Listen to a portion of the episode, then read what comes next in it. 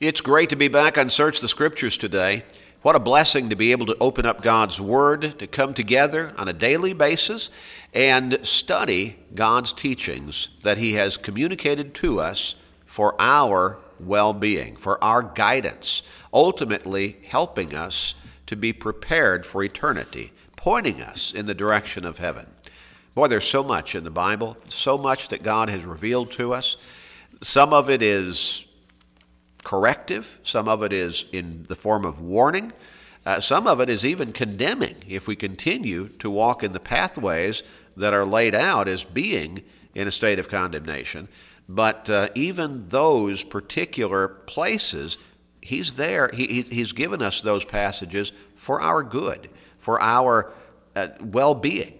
You don't want to travel down a road with a bridge that is gone without a sign being there saying, bridge out. Just because there's no sign doesn't mean it's okay. You keep on going, you ultimately fall over the edge. God has put those warning signs in His Word. Don't do this, stay away from here. You continue in this, it leads to eternal death, condemnation. Uh, that's for our good, that's for our warning, right. that's to protect us. And then there are so many passages that give us promises and encouragement and assurance and hope, the bottom line being our eternal salvation. Boy, God's Word is such a blessing, such a blessing for us to have it. And it's a blessing for us to be able to study with you from that Word each day here on Search the Scriptures. It's good to be here to study today with Dwayne Kennedy. Thank you, Gary. It's good to be here with you and to be here with our Audience, thank you for sparing this space of time in your busy day and to study with us for a little while from God's Word. We look forward to this time as hopefully you do, and let's enjoy it together. It's also good to be on the program with Dennis Stackhouse. Thank you, Dwayne, and thanks, Gary. I'm certainly delighted to be with you both on the program today, as always. And I'd like to add my word of welcome to all those listening. We're certainly pleased that you've tuned in to search the scriptures, and we think that for the most part you've certainly done that purposefully, and we're glad that you have done so. And as always, we'd like to encourage you to get your Bible out and to study along with us, to open up to the passages we'll be citing and using throughout the broadcast today. We hope that by doing this, as we say so often, you'll come to a greater understanding of God's will of God's character, of His nature, and also understand what it is He desires from you if you would be pleasing in His sight. Amen. Amen. Now, fellows, we're going to uh, continue on through this, this series entitled Upward, Inward, Outward. We're talking about where do we find real happiness in life? Where do we find that meaning? that ought to be there for every one of us in our lives on a personal basis. That fulfillment, that direction, that hope. There's so much emphasis that, that is, is communicated in our society today on these matters, and yet there seems to be so much groping around and so much unhappiness. Mm-hmm. Even with all of the supposed guidelines and suggestions and seminars and all of that, boy, it seems to be so elusive.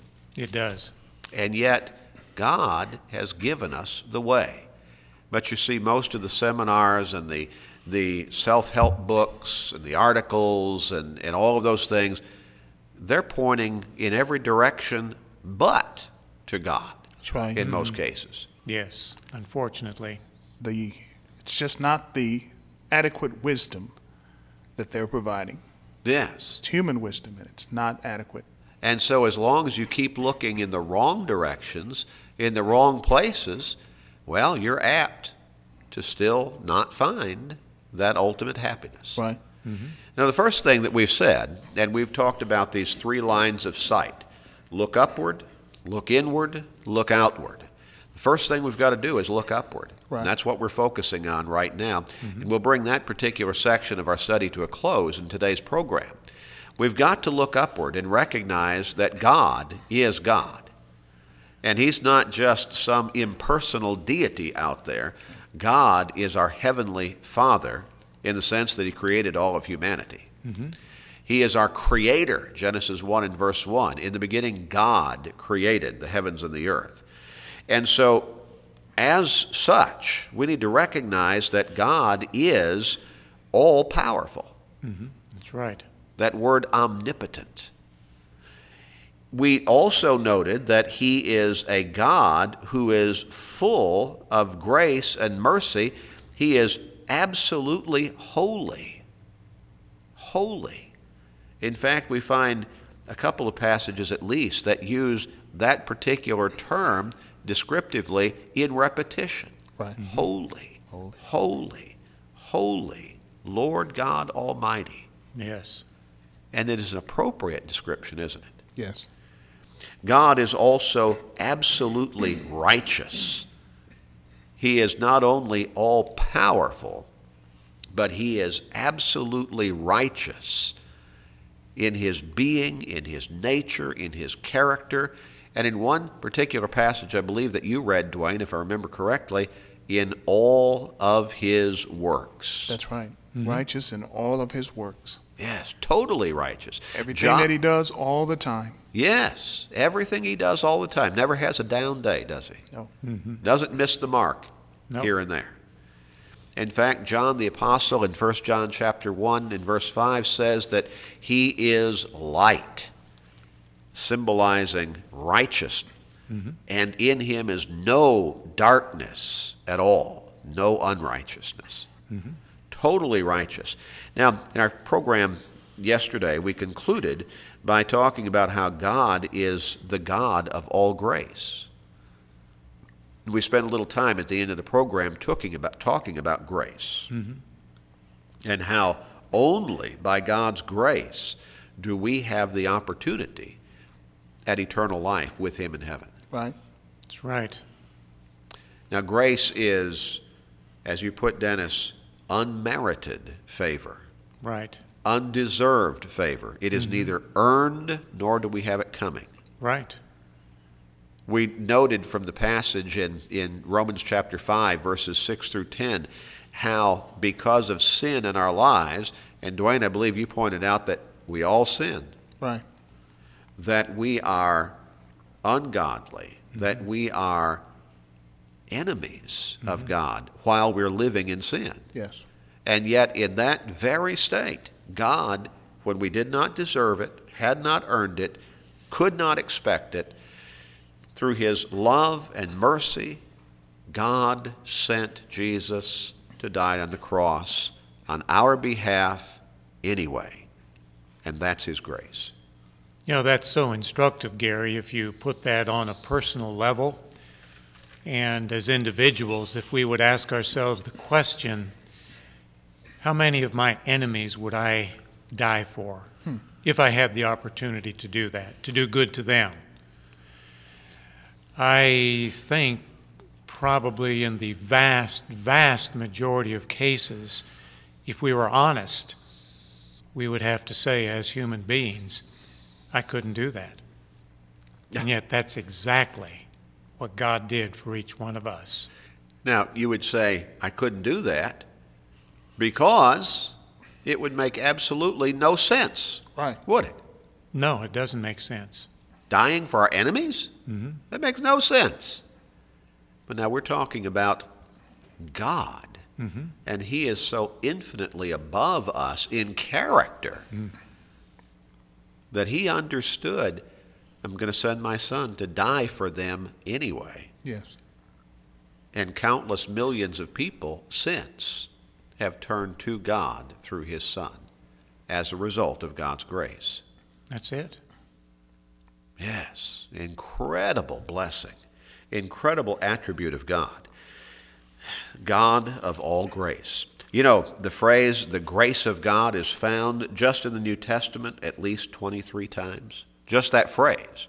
Mm-hmm. That's not all the passages that talk about the grace of God. Right. But just that phrase, the, the grace of God, is found 23 times in the New Testament, mm-hmm. plus numerous other passages that refer to his grace. Well, God is also described as a God of mercy.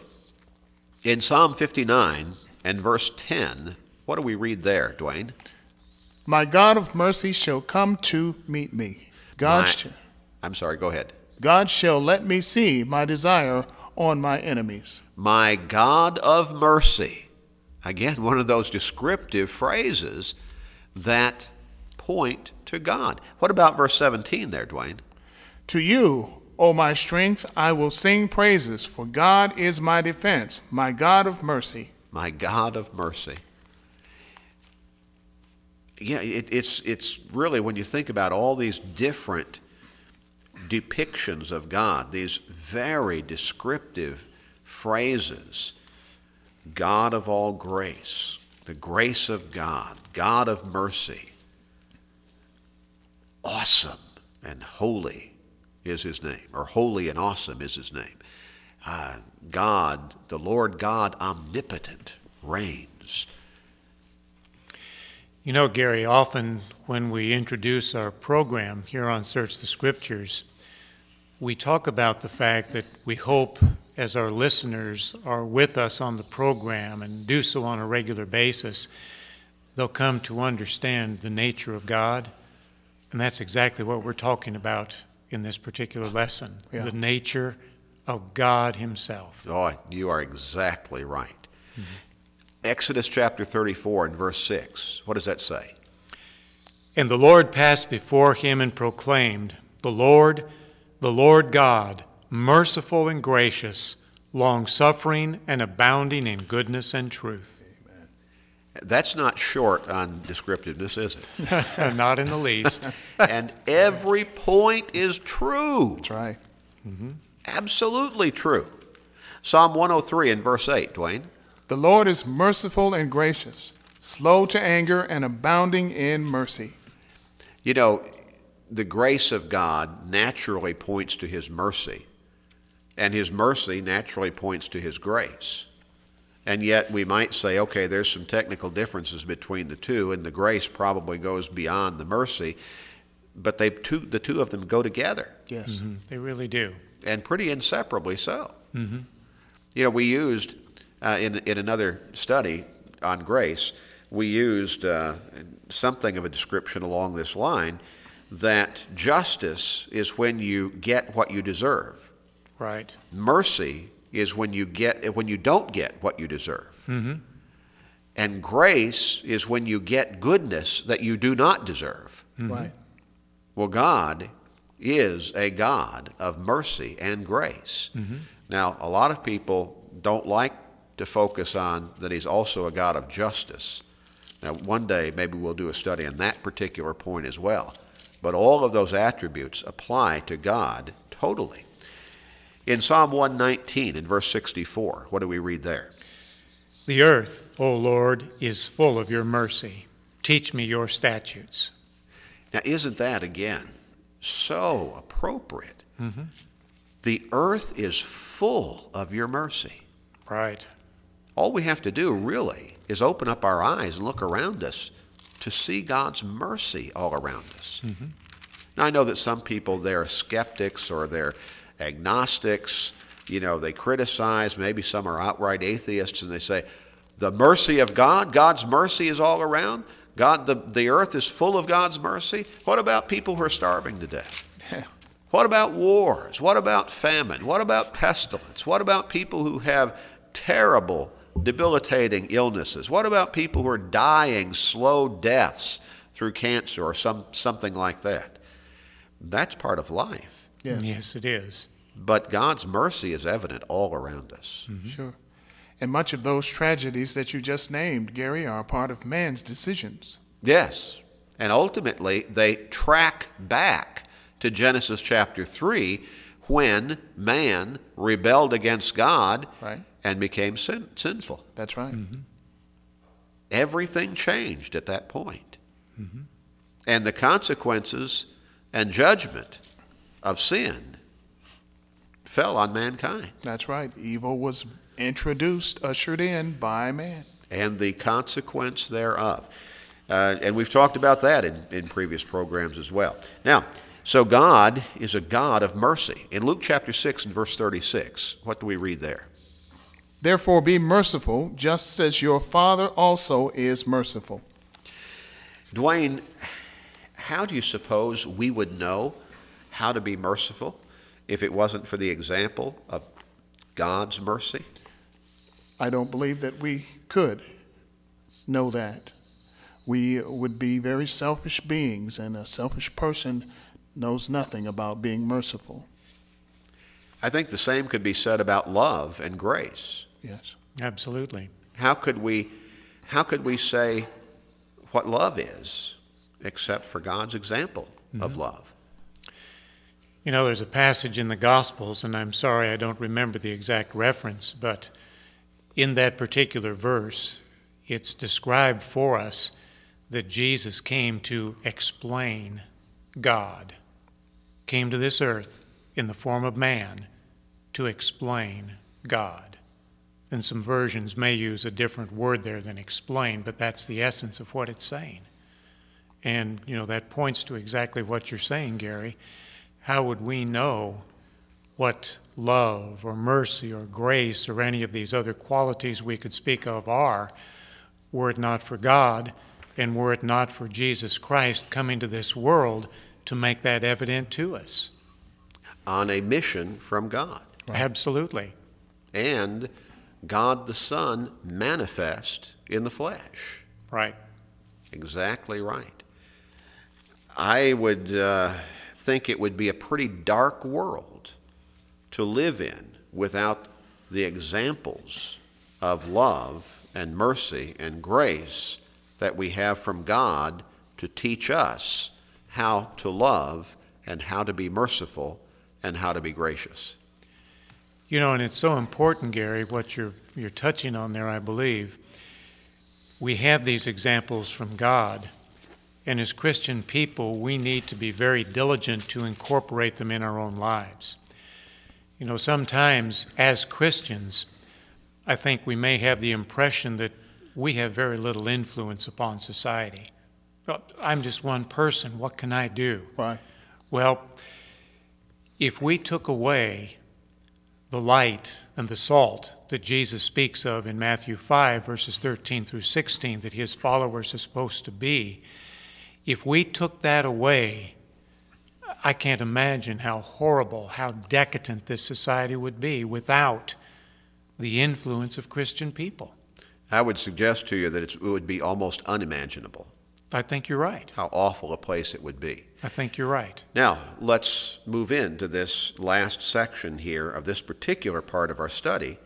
God is not only a God of grace and mercy and holiness and righteousness, but He's also a God of incredible love. Right. And all of this goes together. In 1 John chapter 4, verses 7 and 8, what do we read there? Beloved, let us love one another, for love is of God. And everyone who loves is born of God and knows God. He who does not love does not know God, for God is love. And then drop down to verse 10 and read, uh, read that, all, or 16 rather, and read that also. And we have known and believed the love that God has for us. God is love, and he who abides in love abides in God, and God in him. Now, this simple statement, very direct and profound God is love. Amen.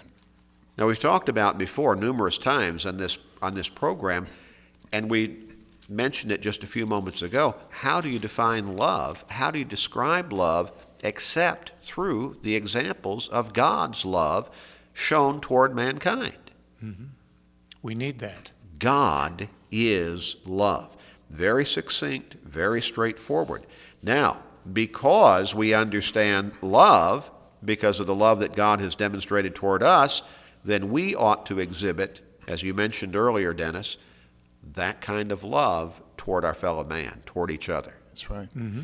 Dwayne, how about reading further in that fourth chapter of 1 John, verses 9 through 11? In this, the love of God was manifested toward us, that God has sent his only begotten Son into the world that we might live through him. In this is love.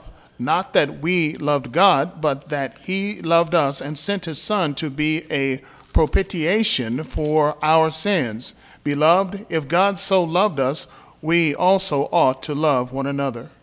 If God so loved us, we also ought to love one another. And there's the ultimate example of love. God sent his son to die for us. And that statement is so simple, Gary, you cannot miss it.